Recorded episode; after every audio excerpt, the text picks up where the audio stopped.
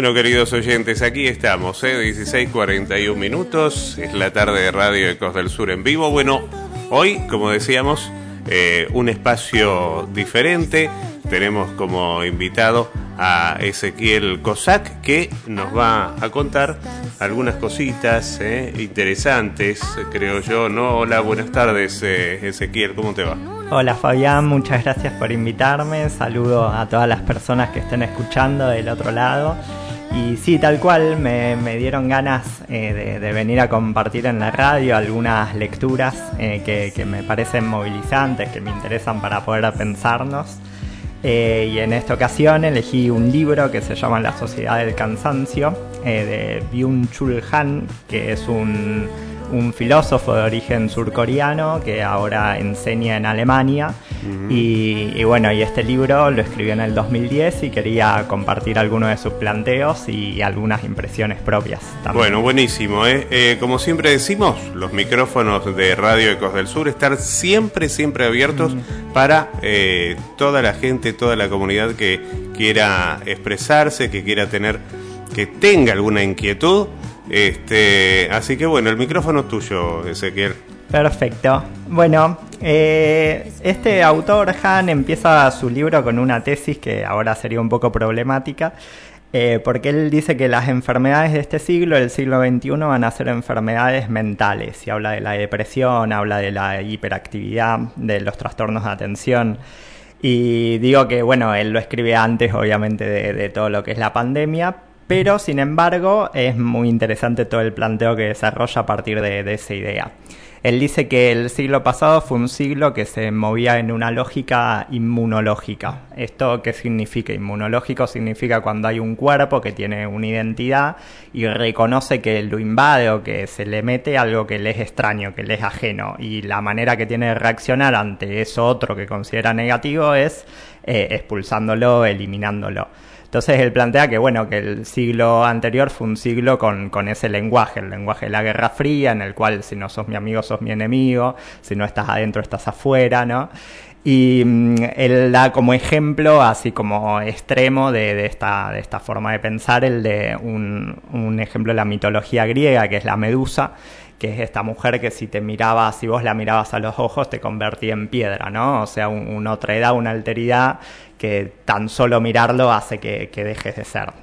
Y él dice que ahora hay una hay, hay, hay otra lógica que es la que explica eh, la, la, la preeminencia de este tipo de enfermedades mentales, que es una lógica no desde lo otro negativo, sino de un exceso de positividad, que a mí me pareció muy, muy interesante. Él dice que un mensaje fuerte de nuestra época tiene que ver con que todos tendríamos un poder sin límite para hacer cualquier cosa que nos propusiéramos, ¿no? Como que nada es imposible, según dicen las publicidades.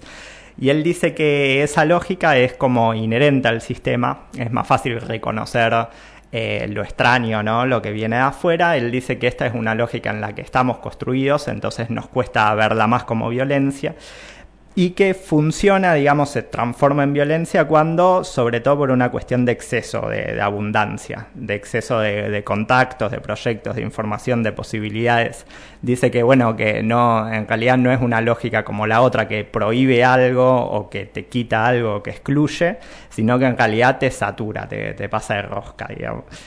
Eh, él empieza a plantear que en realidad estaríamos pasando de una sociedad disciplinaria, que es la, el tipo de sociedad de la que hablaba Foucault, una sociedad que está organizada en instituciones de encierro, ¿no? Eh, que por ahí el más extremo sería la cárcel o el manicomio, pero que el mismo modelo replicaría para la gente normal a través de la escuela, a través de la fábrica.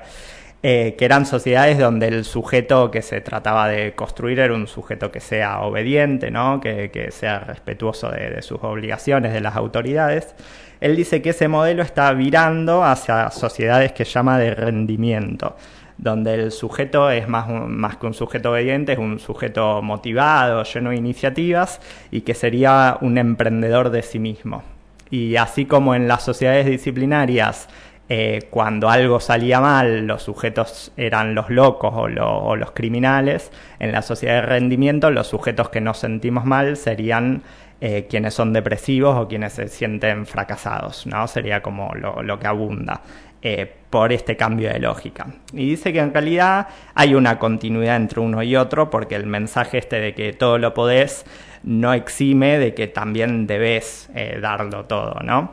Y él dice que la lógica de ambas, de ambas orientaciones culturales es maximizar la producción, y que obviamente la de la sociedad de rendimiento sería más eficiente, ¿no? Porque un sujeto que le están mandando a hacer cosas en algún momento se cansa o se rebela, eh, mientras que un sujeto que se cree libre y desarrollando sus propios proyectos es, es más, hace las cosas más rápido y hace las cosas mejor eh, dentro de esta lógica de maximización, ¿no? De la producción. Pero señala esto justamente, que el hecho de que no haya un dominio externo, alguien de, de afuera que te diga lo que tenés que hacer, no necesariamente te hace más libre, porque de algún modo uno interioriza una lógica de, de autoexplotación, ¿no? Entonces uno mismo es su, su propio patrón que le dice que siempre tiene que dar más. Y ese imperativo, ese mandato de ser, de autorrealizarte, de hacer lo mejor posible las cosas, Eh, dice, y cita otro autor, que eh, cuando habla de que genera deprimidos, dice: ¿quién es el deprimido? El deprimido es el que está cansado de hacer ese esfuerzo de ser su mejor versión de sí, eh, de serlo todo el tiempo, y es el que no está a la altura justamente de ese mandato. Es el que cuando le dicen que lo dé todo, siente que no puede más y se reprocha a sí mismo no poder dar más, ¿no? Hasta llegar a puntos de autoagresión. Él viene de una sociedad, decíamos, surcoreana, donde la tasa de suicidios son altísimas, justamente por, eh, por esta idea de, bueno, de que hay expectativas muy altas, ¿no? Y eh, plantea esta idea de que, bueno, de que dentro de este sistema los sujetos pareciera que nos llevan a estar en guerra con, con nosotros mismos, ¿no? Él empieza a hablar de que, bueno, de algunas de las características a las que lleva esta sociedad de rendimiento. Y él dice, bueno, el exceso de estímulos, el exceso de información, el exceso de trabajo, uno de los efectos que causa es que modifica nuestra manera de atender, ¿no? Y él dice, tenemos una atención que es muy acelerada y que es muy dispersa. Todo el tiempo estamos como pendientes de varias cosas a la vez. Y él dice que esto, el multitasking, digamos, la capacidad de hacer varias tareas a la vez, eh, que algunos consideran como un, un progreso, digamos, en nuestra, nuestra multi, multiplicidad de capacidad de hacer cosas, en realidad es como una regresión, y hace la comparación de, por ejemplo, animales en la selva. Él dice, un animal en la selva, mientras come, está preocupado de que no lo coman y está como siempre atento a todo lo que está pudiendo pasar, y que en realidad nunca se hubiera podido desarrollar ni la filosofía, ni el arte, ni un montón de cuestiones que hacen a la humanidad sin poder desarrollar a la vez esa atención profunda, ¿no? Incluso el aburrimiento, él dice, si, si no tenemos la capacidad de, de tener un momento al cual llegamos a aburrirnos, eh, la creatividad no surge, porque estar todo el tiempo en actividad lo único que hace es repetir eh, siempre en, en la misma lógica, ¿no? Eh, a lo sumo uno lo hace más rápido, pero no hace algo distinto. Y dice que también lo que perdemos es la capacidad de escucha. Cuando eh, vivimos en una sociedad donde todos están siempre ocupados, preocupados por hacer sus cosas, ese ego hiperactivo hace que uno no tenga tiempo ni, ni para escuchar a los otros, mucho menos a los otros que sean diferentes a uno, eh, ni tampoco para, para escucharse. Eh, eso lo agrego yo. Y bueno, él empieza a citar, cita Nietzsche, y él dice que una primera enseñanza para la espiritualidad, lo pone en esos términos, es aprender a mirar las cosas con calma y a no responder inmediatamente a cualquier impulso. Dice que justamente vivimos en sociedad donde todo es un clic, donde todo el tiempo hay información de, eh, de, de todo, hay posibilidades de todo, y que lo que nosotros tenemos que hacer es Eh, aprender a, a evaluar con calma qué es lo que realmente nos interesa y que, que no, tenemos también derecho al no. Y él ahí entonces empieza a hablar de que hay dos tipos de potencia. Una potencia es esa potencia positiva del hacer, que ahora está eh, sin balance eh, según sus planteos, pero también hay una potencia de quien decide no hacer. Y dice que esa potencia está mal interpretada, que ahora lo vamos a desarrollar un poco, porque se la confunde como el lado negativo del hacer. Entonces se la confunde con la impotencia o con el hecho de uno estar agotado y querer seguir haciendo y no poder seguir haciendo. Él dice que la potencia de no hacer es algo distinto. Él dice que cuando uno es hiperactivo, al contrario de lo que uno pudiera suponer, Eh, si uno reacciona todo el tiempo sin capacidad de decir que no, en realidad está siendo pasivo porque está siendo sometido, digamos, a esos impulsos externos. Y que en cambio desarrollar una capacidad de contemplación te hace más activo, porque quien dice a, que no a, a todos esos estímulos también lo hace desde una posición soberana, digamos.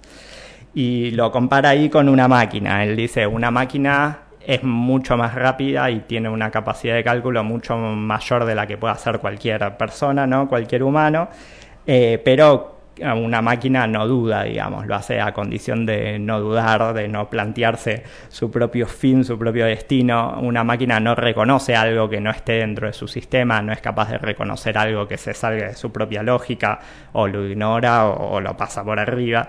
Tampoco es capaz de detenerse una máquina. Y bueno, y justamente él lo que plantea es que, bueno, funcionamos mucho en esta sociedad de rendimiento, funcionamos como máquinas, ¿no? En la que tenemos pocos momentos donde no estamos haciendo nada que se considere productivo o útil. Bueno, él relaciona todo esto, él dice que esta hiperactividad viene a ser una reacción a cierta conciencia, que en nuestra época está más acentuada que en otras, de que todo es muy efímero. Eh, vivimos por ahí en sociedades donde no hay grandes narrativas que nos contengan, eh, donde no hay vínculos eh, forjados a través de esas narrativas, vínculos comunitarios, y que la hiperactividad es una manera de reaccionar, ¿no?, a esa, ese miedo porque todo desaparezca y haya, haya pasado la vida sin que nosotros destaquemos, según manda el imperativo. Y él dice, eh, ya cerrando como sus planteos, que solamente podemos ser estas máquinas de rendimiento eh, dopados. Es como que dice que justamente todas estas pastillas que tomamos, todos los métodos relajantes que buscamos, tienen que ver con eh, tratar con, con que el cuerpo nos dice y la mente nos dice que no podemos eh, a, seguir del ritmo a ese mandato de, de que todo lo podemos, ¿no? Que ese exceso de positividad nos termina quemando. Y él dice que hay un cansancio, que es el cansancio de la impotencia, ¿no? El cansancio que sentimos cuando queremos seguir dando más, porque es lo que sentimos que hay que hacer eh, estando vivos, y sin embargo no damos más. Entonces quere, queremos seguir dando más, pero no damos más, y eso nos hace enojarnos, nos hace enojarnos con nosotros, nos hace enojarnos con los demás, porque no estamos a la altura de eso que queremos ser, y sobre todo en lo inmediato. Entonces eh, eso nos genera un cansancio que es un cansancio que agota y un cansancio que aísla, porque es un cansancio que, en el cual no queremos hablar con nadie y hasta queremos que el mundo desaparezca.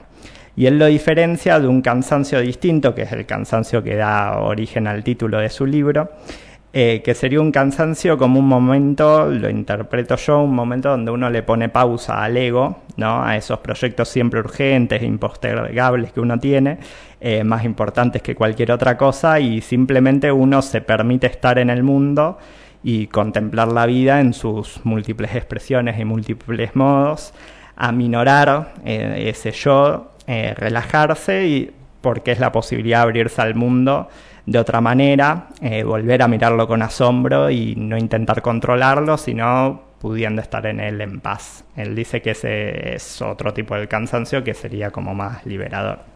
Te interrumpo un poquitito, eh, Ezequiel, porque ¿Eh? la verdad, te digo sinceramente, eh, es, es muchísimo para digerir todo lo que nos estás contando hace cinco minutos. Este, y mucho para mucho para mm. analizar, son un montón de cosas, es mm. como es como leer el libro en cinco minutos realmente. eh, si no te molesta, eh, te invito mm. a ir a una pausa, vos y a los oyentes, para poder eh, mm. digerir un poquito alguno de, de mm. la cantidad de cosas que mm. eh, nos trajiste hoy para comentar, y enseguida volvemos. ¿Te Dale, parece? Perfecto. Sí, Dale. Sí. Nos vamos a la pausa, dieciséis cincuenta y cinco minutos. Ya regresamos acá con Ezequiel comentando acerca de este eh, libro muy interesante. Si deseas tener una vida sana con alimentación saludable, Dietética Taim, alimentos para celíacos y diabéticos, cereales, especias, snack y galletitas sueltas, hamburguesas de lentejas, quinoa, porotos negros con arroz. Dietética Taim, Irigoyen ciento sesenta y dos. Nos encontrás también en Facebook. Acércate a Dietética Taim y seguí cuidando tu salud. Eficiencia, seriedad y reserva. Los tres pilares básicos del estudio Speyer. Durante treinta años, día a día, damos todo para satisfacer las necesidades de nuestros clientes. Estudio Speyer, treinta años. Atención Rivera, Pollería mister Pío, para los amantes de la calidad y la frescura en pollos enteros, trozados y especialidades. Elaboración propia.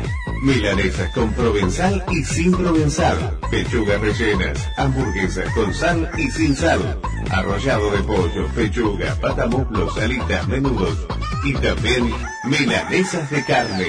Elaboración propia. Y próximamente anexaremos más productos. mister Pío, de la granja a su mesa todos los días. Pollería mister Pío los espera en su nuevo local de Avenida San Martín doscientos treinta y cinco. Ferretería Los Abuelos. Amplia variedad de pinturas, materiales eléctricos, herramientas y para mantenimiento de terrenos, tractor cortacésped Ariens. Además, toda la línea de productos para piletas Mac y cintas para renovar tus reposeras. Ferretería Los Abuelos. Atención, calidad y precios. Sábados, abiertos por la tarde. Ferretería Los Abuelos. Teodoro Herzl, esquina Los Colonizadores. Teléfono cero dos nueve tres cinco cuatro tres dos uno ocho dos. Cooperativa de Servicios y Obras Públicas Limitada de Rivera. Desde mil novecientos cuarenta y cinco sirviendo a la comunidad. Servicios de energía eléctrica, agua potable, sepelio, internet, banda ancha y telefonía celular corporativa. Oficinas administrativas en Avenida San Martín cincuenta y nueve. Teléfono cero dos nueve tres cinco cuatro tres dos uno uno uno y celular cero dos nueve dos tres uno cinco cuatro cuatro cero cero nueve. Atención al público de lunes a viernes de siete a trece horas.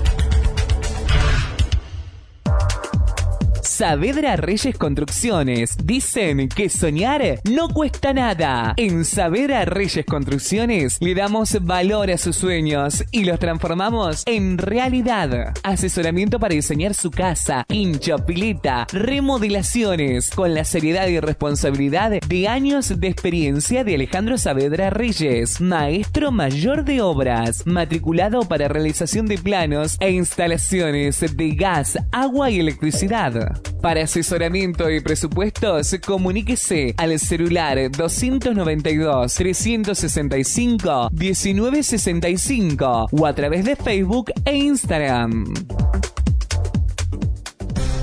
Todos los productos de almacén, lácteos, fiambres, verduras, frutas y limpieza los encontrás en Autoservicio La Plaza, atendido por sus propios dueños. Aceptamos tarjeta Visa, Mastercard y Nativa. Llevamos pedidos a domicilio llamando al dos nueve dos tres cinco ocho uno nueve cero dos. Autoservicio La Plaza, Puelches veintiuno, Rivera.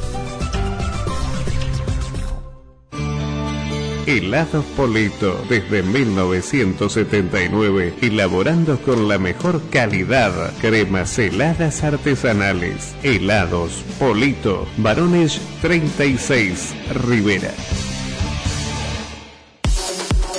La mejor panificación y pastelería gourmet la encontrás en Panadería La catorce. Facturas, masitas, prepisas, pascualinas, masas finas, sándwiches, empanadas y una gran variedad de postres y tortas a su elección. También para eventos especiales. Panadería La catorce los espera en sus dos direcciones. Antártida, esquina La Prida y Los Colonizadores ciento setenta y uno, en pleno centro de Rivera.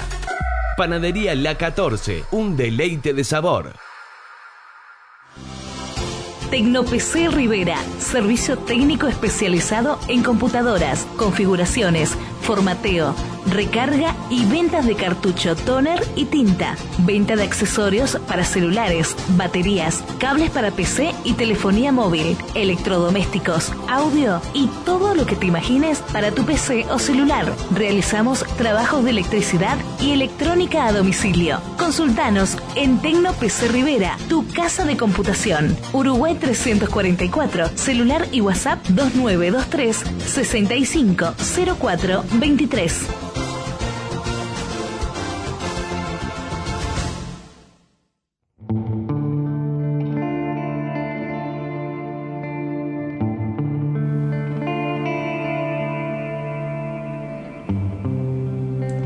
que la hora diecisiete, un minuto. Bueno, volvimos de la pausa, eh, estuvimos hablando un poquito con, con Ezequiel sobre, bueno, fuera del, fuera del aire, ¿no? Este, sobre todo lo que nos trajo hoy comentándonos acerca de este libro. Me, me gustaría que me recuerdes eh, cómo se llama el libro y, y el autor, por favor. El libro se llama La Sociedad del Cansancio y el nombre es bastante, justamente por su origen surcoreano, Byung-Chul Han, que bueno, es, es eh, distinto a los nombres que solemos eh, eh, recorrer, digamos, pero bueno, ese es el, el libro. Eh, con buscar La Sociedad del Cansancio eh, aparecerá. Ya es suficiente. Sí, sí, sí. Sí, porque es un libro medio reciente, es del dos mil diez, y fue un libro bastante... Eh, bastante vendido, digamos, al menos de, para, para el tipo de libro que es, ¿no? Uh-huh. eh, de reflexión filosófica. La Sociedad de, del Cansancio, entonces. Sí, La Sociedad uh-huh. del Cansancio. Él es un autor, a mí este es el libro que, que me fascinó. Él es un autor que escribió muchos libros, que tiene muchos libros, y en general la mayoría de sus tópicos es reflexionar sobre algunos rasgos Eh, de, la, de la sociedad en la que vivimos, ¿no? Uh-huh. A mí este fue particularmente el que más me, me atrajo, pero, pero también tiene otros, ¿no? Para quien, para quien les interese explorar su perspectiva. Sí, yo le decía fuera de fuera del aire a Ezequiel uh-huh. durante la pausa que, eh, bueno, eh, hay mucho para, para digerir porque son temas muy interesantes y que, bueno, cada uno... Eh, hay que analizarlo, ¿no? Por separado, este, y como yo le decía también que eh, uno también, claro, eh, vos lo escuchás a Ezequiel y asociás, cuando ya está hablando de algún tema, eh, asociás con algo de lo que es eh, tu vida personal o, o de lo que es de tu, no, tu conocimiento, ¿no? Este sí. Y bueno, vos, vos este, estabas hablando de... Eh, este libro que, eh, como dice Ezequiel, es un autor de Corea del Sur, ¿no? Eh, que, como decías bien, no es común eh, por ahí leer eh, libros de eh, autores de, de por ahí de, de países que uno no conoce, ¿no? Uh-huh. Que es una cultura por ahí un poco diferente, bastante dif- distinta a la cultura Eh, occidental que, que nosotros eh, vivimos, ¿no? Sí, sí, de todas maneras sí cabe en, por ahí la aclaración de que si bien él tiene ese origen, eh, estos libros los está escribiendo siendo profesor en Alemania, digamos, ah. así que como que sigue no, siendo no vive la en Corea europea. Del Sur. Dejó de vivir hace tiempo ya, sí. A, a pesar de que Corea del Sur... Eh, le comentamos a la audiencia por ahí, el que no sabe, es un sistema pro-occidental, ¿no? Sí, sí, sí. Es un país, hecho, digamos, eh, como, o sea, como cualquier otro país sí, de Occidente, de hecho, aparentemente, ¿no? De hecho, muchas series ah. de, de Netflix, la última, la del Juego del Calamar, que fue una serie claro. que está ambientada en mm. Corea del Sur y uno la mira y... Sí, y sí. se siente muy muy empatizado con el planteo claro. que hace, digamos. Sí. A pesar de que mm. es un país que tiene una historia muy particular y mm. vive en una situación especial por mm. su vecino del norte, que es Corea del Norte, ¿no? Sí. Y que tiene un régimen mm. totalmente diferente. Mm. Bueno, pero ese es otro tema. Eh, seguinos contanos acerca de, del libro, por favor. Sí. Bueno, no, en realidad lo que me queda por compartir tiene que ver con algunas ideas que, que están por fuera del libro y que yo leyendo el libro me parecía que, que eran interesantes también socializar, eh, que tienen que ver con mis posiciones, digamos. Eh, por ahí lo que fue, fui compartiendo tiene que ver con los planteos del autor propiamente, que obviamente me interpelan porque por eso me parece interesante eh, conocerlos. Pero eh, también tengo algunos contrapuntos, ¿no? Y el primero, al, a, algo que suelo decir, que por ahí es un poco soberbio, pero um, a mí cuando leo un autor crítico, ¿no? Porque también hay autores que son complacientes con la sociedad en la que uno vive, ¿no? Occidental, capitalista. Pero cuando es un autor crítico que no termina concluyendo que en realidad el capitalismo es causa y origen de muchísimos de esos problemas eh, para, de enfermedades y que como que es insoslayable para pensar el contexto, eh, yo siento que, que se queda corto, digamos.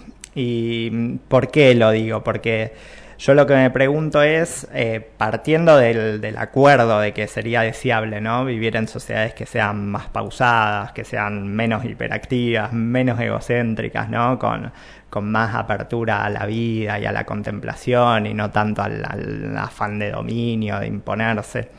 Eh, yo lo que me preguntaba era, bueno, ¿qué condiciones de posibilidad hay para que ese tipo de sociedades emerjan y puedan desarrollarse? Y yo pensaba que, bueno, que él en su conclusión final eh, da la sensación de que vuelve a, a caer o a responsabilizar, ¿no?, a los individuos, ¿no? Sería como eh, uno mismo el que tiene que decir bajar un cambio, ¿no?, como si fuera una cuestión subjetiva o cultural, ¿no?, de una, y no tuviera relación bastante estrecha, a mi gusto, eh, con las condiciones económicas, ¿no?, donde uno vive, las condiciones de existencia. Que esa es una perspectiva que a mí me gusta y que, que la tomo, no la invento yo, eh, que es la, la lógica más marxista, digamos, ¿no?, que le presta atención a, bueno, eh, cuáles son las condiciones económicas a partir de las cuales nosotros eh, desarrollamos nuestras vidas. Y yo pienso esto, ¿no?, si seguimos dentro de una sociedad donde cada uno se salva como puede, donde estamos aislados, eh, donde estamos obligados justamente a reventarnos para poder conseguir un mango, un mundo que descarta mucha gente y que concentra como nunca la riqueza, y al, al mismo tiempo que precariza cada vez más el trabajo, porque hace falta cada vez trabajar más y peor para poder ganar lo mismo menos. Eh, digo, bueno, en, en un sistema organizado de ese modo es difícil relajarse, ¿no? Después también pensaba de que él cita sin, sin problematizarlo, pero cuando él explica que esta hiperactividad sería una reacción a, a un mundo a donde faltan grandes narrativas, Eh, cuando él cree que hay un quiebre, que era justamente lo que hablábamos, que bueno, que es relativo que haya un quiebre con esa lógica de la Guerra Fría, ¿no? Pero cuando él habla de que ya no hay enemigos, eh, de algún modo eh, yo creo que él está hablando eh, con otro libro que, que fue muy fuerte eh, cuando cae la Unión Soviética en los noventa, que es un libro de un hombre que se llama Fukuyama, que era funcionario del gobierno de Estados Unidos, y él hace un planteo bastante inmediato eh, que dice que el fin de la historia se llama, ¿no?, que la historia terminó. Y cuando él dice que la historia terminó, ¿qué es lo que dice? Eh, que durante mucho tiempo hubo un enfrentamiento entre el capitalismo o el socialismo como formas antagónicas distintas de organizar la sociedad, y dice, una vez que Eh, fracasa el proyecto de la Unión Soviética, lo que se demuestra es que el capitalismo triunfó y ya no hay posibilidad alguna de imaginar un, un, una forma de organizar la economía que no sea capitalista. Evidentemente demostró que es mejor y se acabó la historia. Entonces, ¿qué cabe esperar? Solamente cabe esperar que lentamente el progreso de la misma lógica del sistema capitalista eh, nos alcanza a todos, nos beneficia a todos.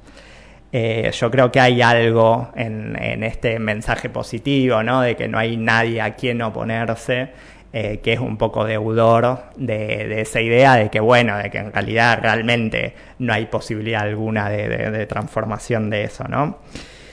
También lo dice con la idea esta que a mí me gusta mucho, porque creo que en Argentina, con otro lenguaje, pero se hace una, una, una lectura muy particular eh, y muy pertinente a lo mismo que desarrolla Han de esta idea, que es la de ser emprendedores, emprendedores de, de nosotros mismos. Y yo creo que eso tiene una relación también muy estrecha con el sistema económico, en el sentido de que nosotros estamos en un momento donde el avance tecnológico Eh, descarta muchísima población. Quizás si el, hubo un capitalismo en otra época que necesitaba del pleno empleo, justamente la fábrica llena de trabajadores para generar eh, más producción y con eso más ganancia, con el avance tecnológico mucha gente empieza a sobrar y la verdad que no se necesita empleados para generar ganancia. Quizás con, con una máquina que genera la producción de mil trabajadores, Eh, la ganancia se genera igual y esos mil trabajadores quedan en la calle, ¿no?, y sobran. Entonces, ¿cómo haces, digamos, para generar ganancia? Ya no se necesita tanta gente como hay en el mundo, o sea que hay gente que sobra para la lógica del sistema económico, pero es gente que existe y gente que, si queda afuera, puede molestar o rebelarse porque, bueno, quiere vivir, ¿no? Y, y a mí me parece que este discurso de los emprendedores eh, es un discurso que cuaja muy bien con cierta resignación de justamente de salida individual y de no cuestionamiento general de cómo está organizada la economía. ¿Por qué? Porque el mensaje, ¿cuál es? Bueno, vos sé tu propio patrón, aprovecha la oportunidad que tenés de no depender de nadie, sé creativo, ¿no? Eh, competí en el mercado en igualdad. Y en realidad a mí me parece que lo que ahí se desdibuja es que uno como laburante, digamos, eh, desocupado y que trata de rebuscársela como puede, eh, puede ser creativo, le puede ir bien, pero no está en las mismas condiciones de alguien que es propietario, no sé, de la mitad de los campos de Argentina, digamos. Y pareciera que da la sensación de que, bueno, de que todos somos, podemos ser emprendedores en condiciones de igualdad y no hay quienes... No hay desigualdad en quienes tienen la propiedad privada de, de los medios de producción, digamos, y quienes están al margen de eso, ¿no? Sí, digamos como que eh, mm. empezando de cero vos podés llegar a sí. una situación mm. económica eh, buena, ¿no? Sí. No sé, de entiendo hecho, está, eso. Están, están incluso que son interesantes analizarlos, ¿no? Pero mitos, por ejemplo, de los... los grandes multimillonarios, ¿no? Como Steve Jobs en su momento, que, que empieza, ¿no? en el, en el garage de su casa y tiene una gran idea y esa idea es tan buena que lo hace multimillonario, que son lecturas muy lineales de, de, un, de un mundo que en realidad no le da esa oportunidad a todos. Lo cierto es que eh, esos modelos... Bueno, pero de... hay que ver más mm. allá de que seguramente mm. sí empezó en el garage de su casa, mm. eh, hasta que llegó a lo que llegó. Seguramente mm. tuvo muchas ayudas que por ahí no te la cuentan. Sí, sí, ¿no? Tal cual. Ayudas yeah. económicas, digo. Sí. Y yo... Más allá del, del, del, de la capacidad que tenía él. Sí, sí, sí, que no... digo Porque que... hay mucha gente, convengamos mm. que hay mucha gente capaz... que mm. no puede desarrollar su potencial porque no le dan la oportunidad o porque mm. eh, tanto sea la oportunidad mm. para poder demostrarlo o eh, la mm. posibilidad económica para poder desarrollar un eh, emprendimiento por su cuenta. Sí, tal cual. Bueno, co- coincido plenamente con, con esa idea, digamos, de que no es cierto si uno como que se hace una lectura inversa en función de lo que ya existe. Entonces dice, bueno, a quienes fue bien, les fue bien es porque eran más capaces. En claro. realidad no, no, no es así, digamos, porque sabemos que hay mucha gente capaz que no tuvo la misma oportunidad que otros de, de desarrollar esa capacidad. Claro, eso es lo que Pero, llaman en Estados Unidos el sueño americano, de que una bueno, persona, mm, este, mm, cualquier quiera sea su nivel socioeconómico, eh, bueno, trabajando duro con una buena idea y con, eh, eh, digamos, con mucho tesón y mm. con muchas ganas, puede llegar a hacer lo que quiera. Mm, tal ¿no? cual. Sin embargo, en Estados mm. Unidos también vemos que hay muchos niveles eh, impresionantes de pobreza, mucha gente mm. que no tiene dónde vivir, que vive en la calle, eh, mm. pero eso por ahí no te lo muestran tanto. En, sí. en las películas o en los noticieros, ¿no? Sí, Todos claro. los países tienen, tienen problemas socioeconómicos. Sí, importantísimos. Y es cierto esto de que por ahí, en nuestra mirada latinoamericana, vemos algunos países como que lo tienen todo resuelto. Como un ejemplo. Cua- cuando uno lo mira de cerca, la verdad que no.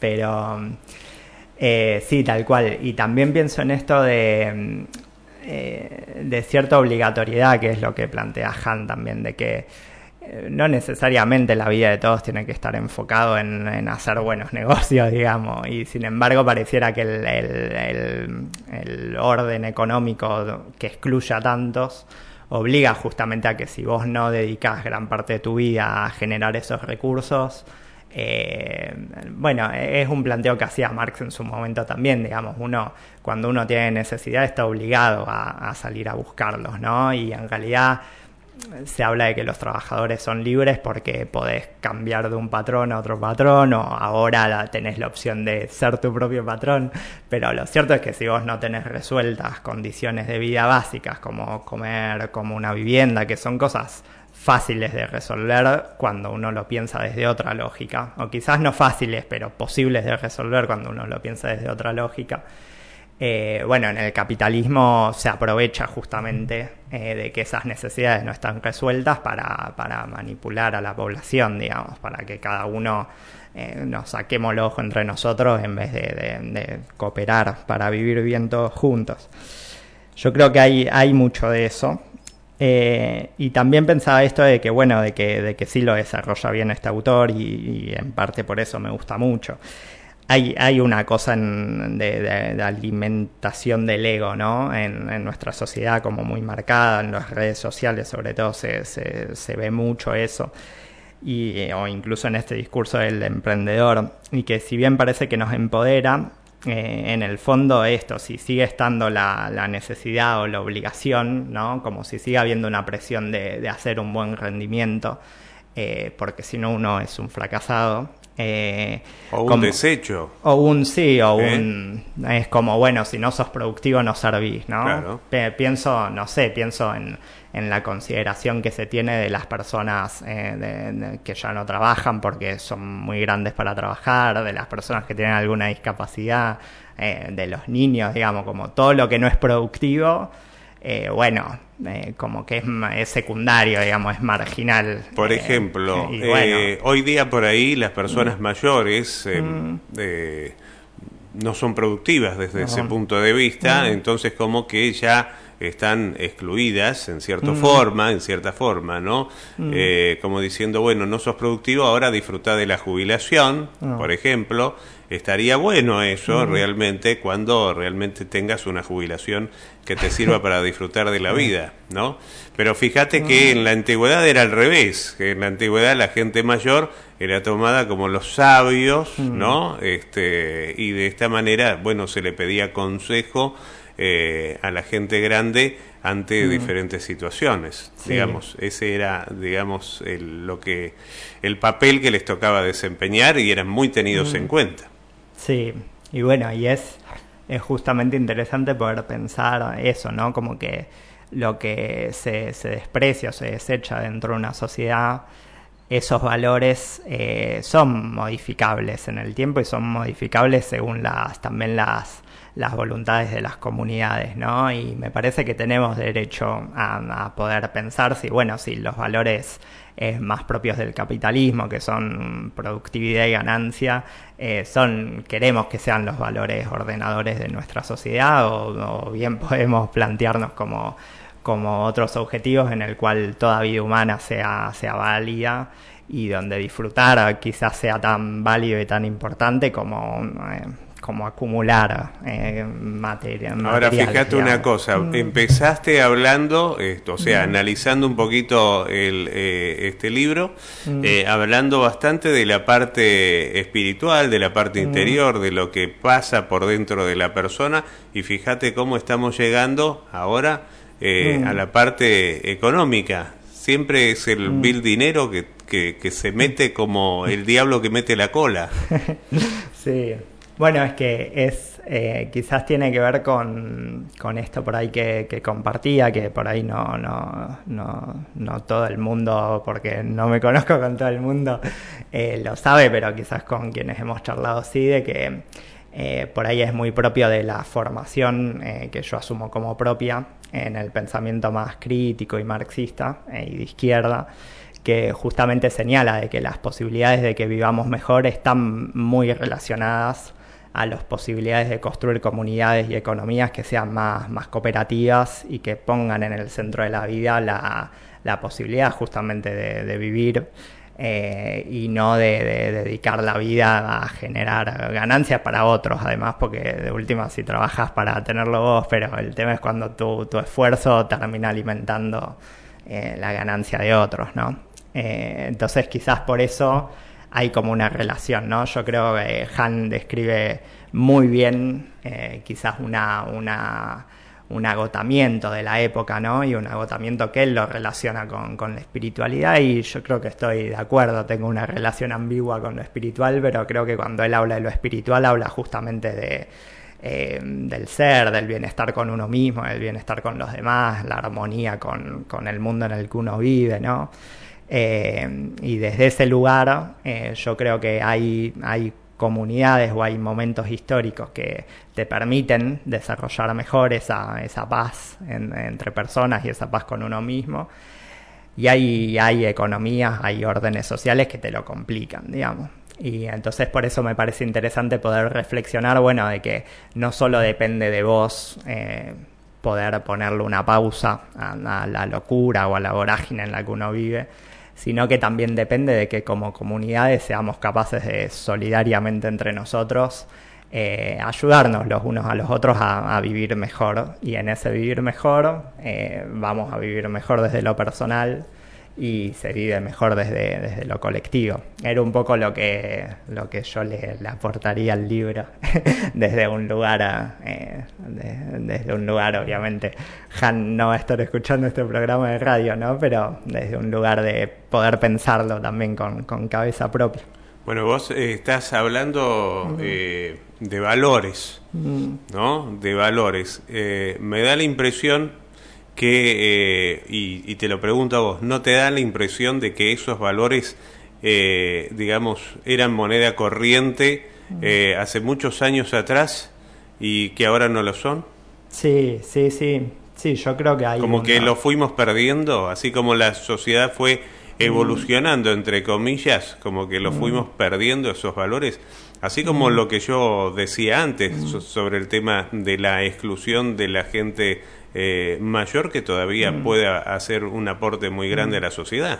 Sí, sí, y, incluso si, si uno no lo, no lo mide en términos de, de aporte, simplemente porque, porque todo el mundo tiene derecho a, a, a vivir y a disfrutar, ¿no? Del vivir. Aporte no siempre eh, tenemos que hablar de claro, económico, de algo. ¿No? Sí, sí, sí, sí, sí. Hay, sí, yo pienso que hay, digo, si bien... en el tiempo histórico, no sé, uno mira en su propia familia y siempre vivimos dentro de este marco eh, capitalista, ¿no? Que es el que yo mido. Si, si bien el tiempo histórico, doscientos, trescientos años no es mucho, eh, para el tiempo nuestro sí es un montón, digamos, y toda persona que conocimos o del cual hay memoria directa eh, estuvo en ese marco. Sin embargo, eh, Rivera mismo, digamos, si uno piensa los, los, los valores, al menos...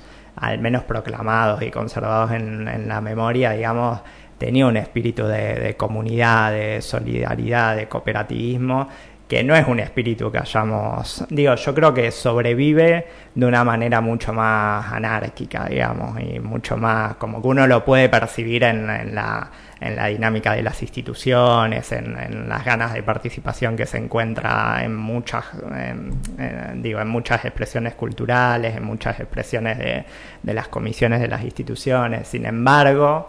Eh, hubo una lógica mucho más de, fuerte... Eh, de, de, de solidaridad que, que bueno, que eso se, se fue rompiendo, entendiendo que Rivera es parte de, de, del mundo, ¿no? Y no es casualidad que las principales cooperativas del pueblo se hayan eh, terminado de, de desaparecer en los noventa, digamos, que fue eh, justamente la época donde a nivel mundial eh, se da esto que hablábamos antes de, de Fukuyama, planteando que se había acabado la historia, digamos, uh-huh. de que ya no tenía sentido pensar en lógicas colectivas porque ahora eh, no se podía esperar eh, ningún cambio en el cual necesitaras a otro y cada uno se la se le iba a ir arreglando solo, ¿no? Uh-huh. Y yo creo que, no de manera directa, pero algo del espíritu de esa época, algo del espíritu de la época en la que, del contexto donde uno vive, siempre impregna también la vida de los pueblos y, y yo creo que eso afectó afectó... negativamente en función de los valores que a mí me gustan, ¿no? A otros sí. le parece. A pesar de mejor. Todos los cambios, eh, la unión sigue siendo la fuerza, ¿o no? Sigue haciendo la fuerza. Yo creo que la pasa por el... Digo, el, un, un valor fuerte que uno podría decir es el que del, del momento actual tiene que ver, que lo critica también el autor. Hay una lógica muy individualista, ¿no? Y mm. yo creo que en realidad...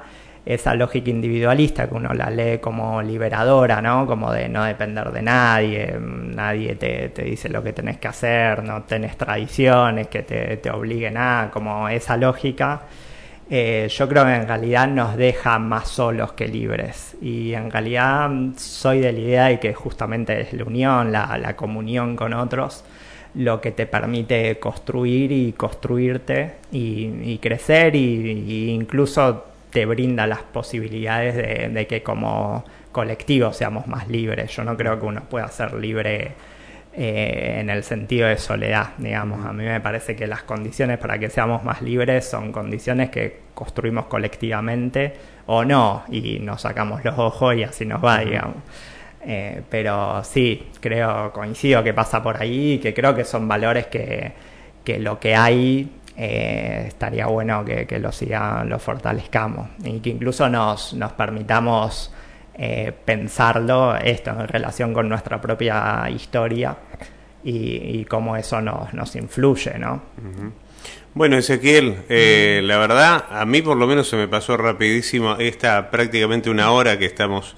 Este, uh-huh. Acá yo en verdad cuando llegó Ezequiel dije, bueno, en cinco minutos va a finiquitar el, el, el libro, uh-huh. este, pero bueno, la verdad que todavía eh, se, nos podríamos uh-huh. explayar muchísimo uh-huh. más tiempo sobre si queremos hablar de todo lo que puso Ezequiel, uh-huh. que es lo que eh, está expuesto en este libro. Recordá por favor el nombre del libro por si a alguno le interesa buscarlo y leerlo, que es... Sí, el libro es La Sociedad del Cansancio y bueno, por supuesto que, que si a alguien le va a interesar leerlo, también si alguien quiere volver a escuchar esta entrevista, eh, es interesante, creo, conversar también sobre uh-huh. eso, ¿no? Está bueno que el programa de radio sea, sea un disparador de, de pensamientos y quien además quiera compartir esos pensamientos, me parece que, que enriquecen las lecturas porque obviamente eh, a cada uno le resuena de maneras particulares, puede claro. buscar, eh, profundizar más en algún aspecto y yo diferentes creo que eso interpretaciones está, está también, ¿no? Sí. Y despertar también el interés de conocimiento. Sí,